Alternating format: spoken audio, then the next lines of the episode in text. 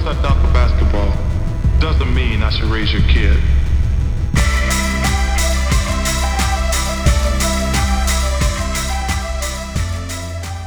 Hello, and welcome to Dear Adam Silver, a show about sports, art, and the creative space they share. My name is Abigail Smithson, and as always, I am your host. And today is actually uh, going to be just an episode of me talking. Hope that's fine with everyone. Um, I felt the need to really sort of gather my thoughts after these past couple weeks um, with the situation between the NBA and China, especially since my podcast is called Dear Adam Silver, named for the commissioner um, of the NBA or named for my my art project that that seeks to engage him um, through art in some way. Um, I just thought it'd be important to kind of speak about some of the things I've been thinking about since all the stuff has unfolded uh, between um, China and the NBA, Daryl Morey, LeBron James, Adam Silver, um, sort of how that's how that's evolved. It also, I just want to start out by saying it seems like an overwhelmingly complex situation to me. I mean, there's some things that seem clear, um, but there's some things that seem sort of over my head as far as knowledge goes of the situation between Hong Kong and China. And um, I, I just want to make sure that I'm not, you know, making too many statements about things or, or forming too many opinions that, that might not be the most uh, informed. So, um, but I have, that being said, I've read a lot of articles about the situation. I've listened to a lot of podcasts about the situation between the NBA and China. Um, and I've tried to, you know, just see what everyone else is saying as this whole drama was still unfolding and it still is i mean this is a, a current event as i'm as i'm recording this podcast uh, so i just want to start out a little bit um, and kind of just go over my relationship with Adam Silver or lack of relationship with Adam Silver. Basically, I um, first started contacting Adam Silver in fall of 2017, almost actually two years ago from today, because he had sent out a league wide memo reminding players and team sort of team personnel that they have to stand for the national anthem. So this was right after the NFL season where Colin Kaepernick had started um, to kneel and uh, and other players players had joined him, and Adam Silver sent out a memo um, to everyone in the NBA reminding them that they have to stand. That there's an actual rule in the NBA that requires you to stand for the national an- anthem, which there is not in in the NFL, which is why that situation was. Um, the NFL was caught off guard and was not did not have anything set in place for how to handle it, whereas the NBA has this rule and has had this rule. But I was really bothered by him reminding the players about this because it was like, gosh, can we just is this what we're concerned about is is who's kneeling, who's taking a knee? I mean, I think that it's important to for protests to cause some sort of disruption, but at the same time it's like this is not an act of violence. Um, this is a respectful way to show uh, show concern.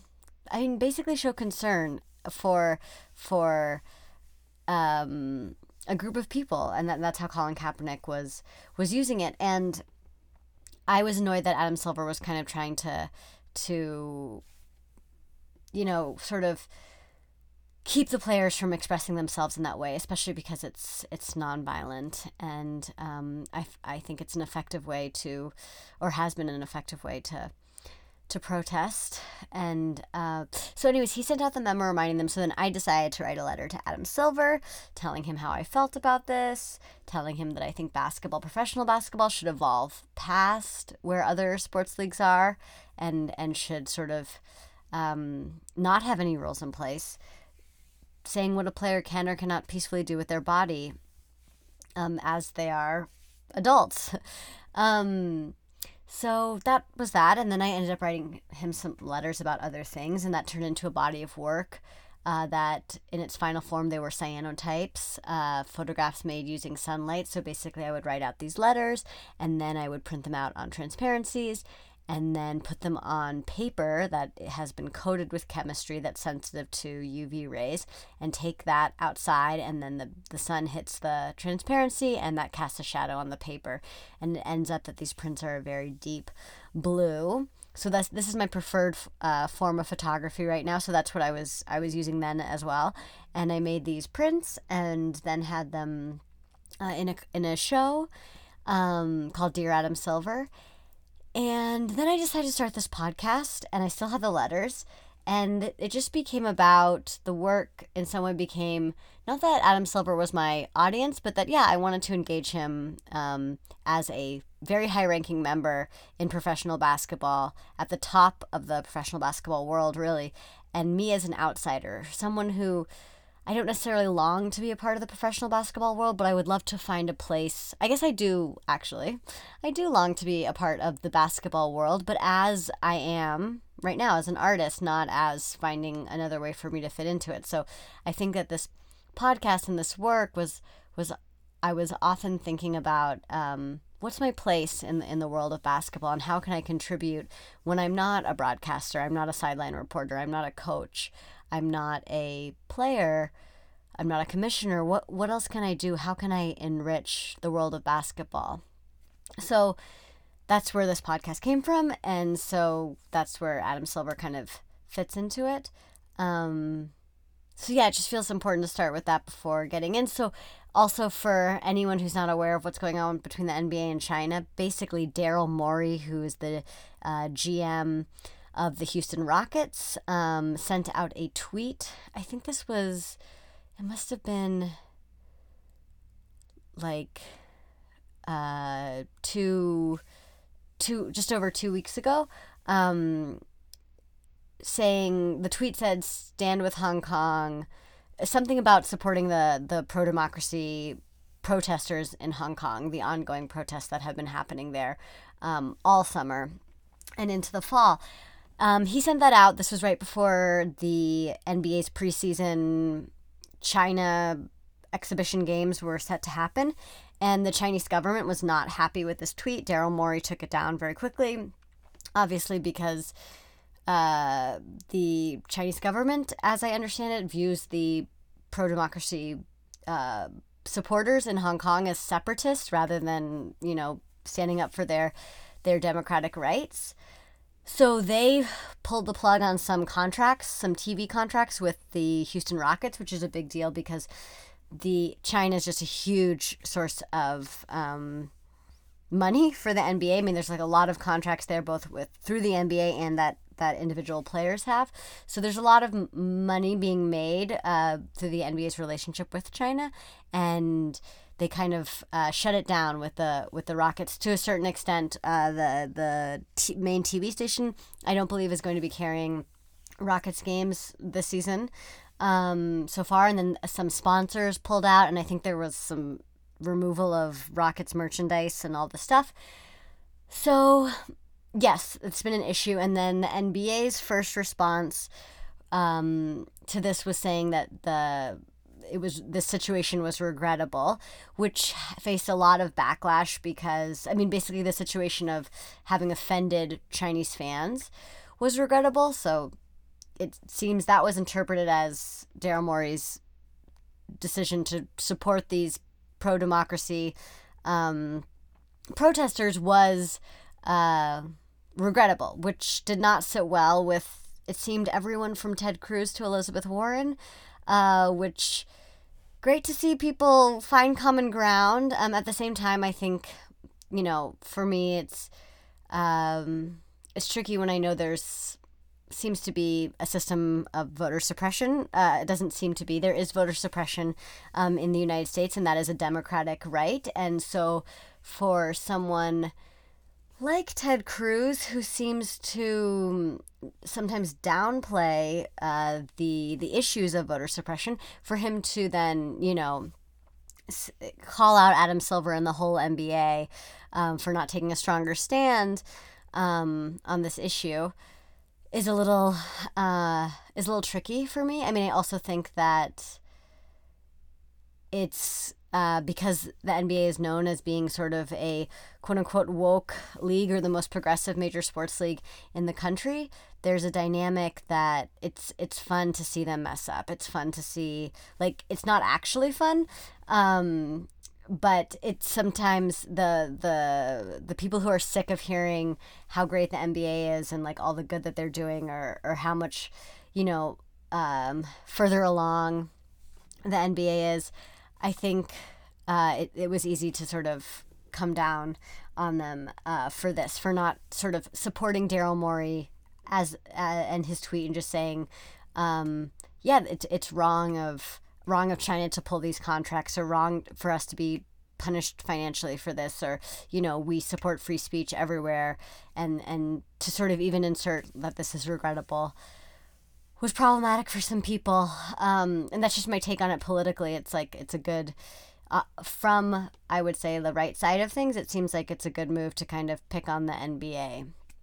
So there's that. I'm just looking at my list because I wrote a list of all the. This situation is so layered. Um, so also LeBron James ended up weighing in because he was actually playing in the games in China after the statement was made by Daryl Morey, and Daryl Morey was not in China when he sent out the tweet. LeBron James was there, and after the week there where several events were canceled and and the players were kind of unsure of of you know their scheduling there and things like that. LeBron James spoke out and just said that Daryl Morey should have. Uh, the way that he made it sound was that Daryl Morey should have been more educated on how the situation. It sounded like he said that Daryl Morey doesn't know what he's talking about when it comes to Hong Kong and China, but it seems like what he meant to say was that Daryl Morey should have thought more about how this tweet would affect other people. I think that both the NBA's initial statement and Bron, uh, LeBron's initial statement could have been maybe thought through a little bit more before before speaking out be, because it seems like the wording of both of these statements with the NBA saying that this was regrettable and LeBron James using the word uneducated seems like both of those things really caused a serious amount of backlash. And I don't know really what it's like for people to want my opinions on such large uh, geopolitical issues. So I can't say that necessarily I would have done much better, but it seems like it's important to, and you know, of course, there's so many issues with the NBA. I mean, now there's like a spotlight on the NBA even having this ongoing relationship with China, even though every it seems like every major company has some kind of relationship with with China, and uh, but because of China's uh, human rights violations, um, and and things like that, it seems like yeah, the NBA is like you know making all this money from China, but also we're it's like there's this deal being made with a country that doesn't have the same values or, or ideology as our country. Um, which of course, I mean that's true of like any company where anything is being made in China. I mean, when I first was reading about this situation, um, when I first was on Twitter and saw that what Daryl Morey had tweeted out, I was sitting under a blanket and I looked down just past the phone and there's a label that says made in China. So it's like everything is, of course, made in China. So this is not particular to the NBA, but the NBA is the the NBA is being kind of held up as an example as. Um, how can you do business with these people and like not speak out against their I mean the only reason we can do business with them is cuz the NBA is not speaking out. And even Daryl Morey was not necessarily speaking out against China. He was showing support for people in Hong Kong and that's a situation of how you sort of frame your commentary. Are you directing, are you critiquing something? Are you saying something's bad? Or are you lifting up the story that you think the people and the people that you think are good? And he chose to lift up the people that he thinks are good, which I think is um, an effective way to go about offering your opinion. And uh, it still, it still um, got him in a lot of trouble. I, I think that probably Daryl Morey knew that he shouldn't say something directly about China because of the NBA's relationship to China. And I don't know if he I mean that just seems like that would be more common sense rather than expressing expressing support for for people in Hong Kong. I think there's also this sort of dynamic of exporting sports. So the NBA is like an international league. A lot of the players come from different countries, not just the United States, whereas that's not true. That's not necessarily as true for, for other major sports leagues. So it's exciting that the NBA has kind of expanded its reach and exists in all these places and has fan bases all over the world.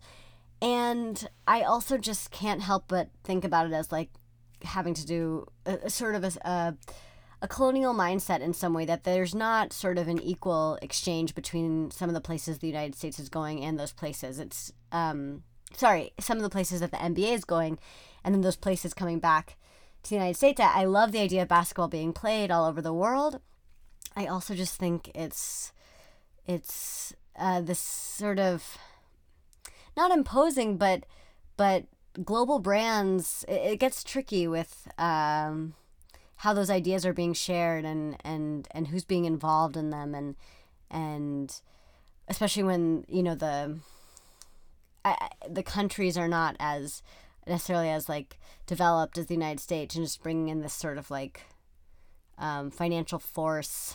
Um, it's just an interesting dynamic, and I just want to recognize that while I think it's amazing that you know there's people all over the world that watch the NBA and support the NBA, I also think it's a tricky, it's a tricky dynamic that has to be handled um, carefully in the sense of how we're going about um, sort of selling and promoting basketball and what it means there. Because basketball and sports were also used um, as like tools of, of missionaries um, way back in the day. I mean james naismith was uh, you know created uh, basketball at a. Ymca uh, so it's um, yeah it's just a tricky situation and something that i'd like to, to think more about how, how basketball is shared and um, exported definitely.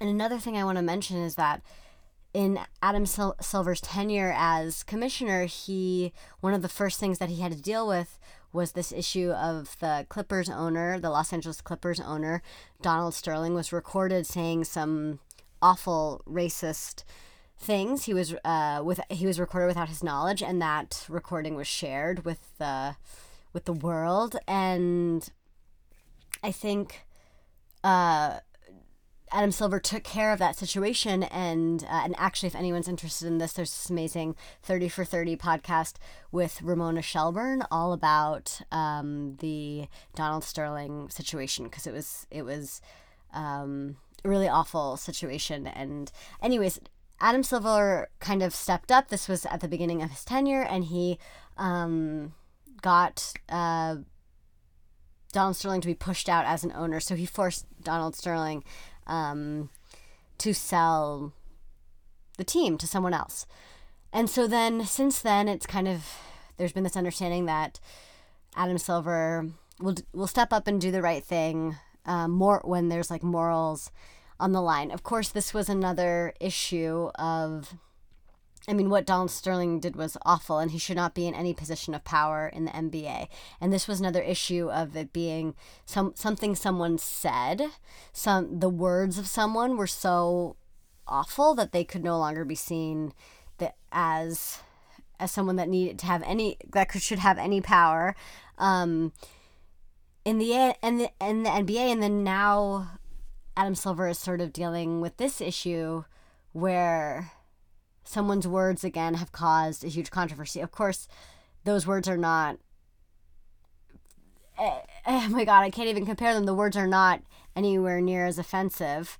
Um, I'm sure that it's just a dicey situation because I'm sure that people in China weren't as concerned with what was happening with Donald Sterling, even though people in, in the United States were like, oh, what Donald Sterling did was so awful. And we're not as concerned with what is um, is being said about China, but it's just really interesting to me that both both sort of issues have have been because of um, both of these like what will be. I mean, I'm sure this this controversy with China um, will be seen this way, but that it, there are issues to do with with who gets to say what and what we consider acceptable, and and Adam Silver, you know, was very quick after this the initial NBA response to Daryl Morey's tweet they said he said you know we support free speech fr- you know, and I think that's really an important distinction to make. It's also really hard to I mean, some things that we say are going to have repercussions. Repercussions. Thank God that Donald Sterling is no longer an owner in the NBA. Like there should be repercussions for for things that people say. Does that mean that I think that um that I agree with how the Chinese government is handling the situation and the repercussions that the Houston Rockets have felt?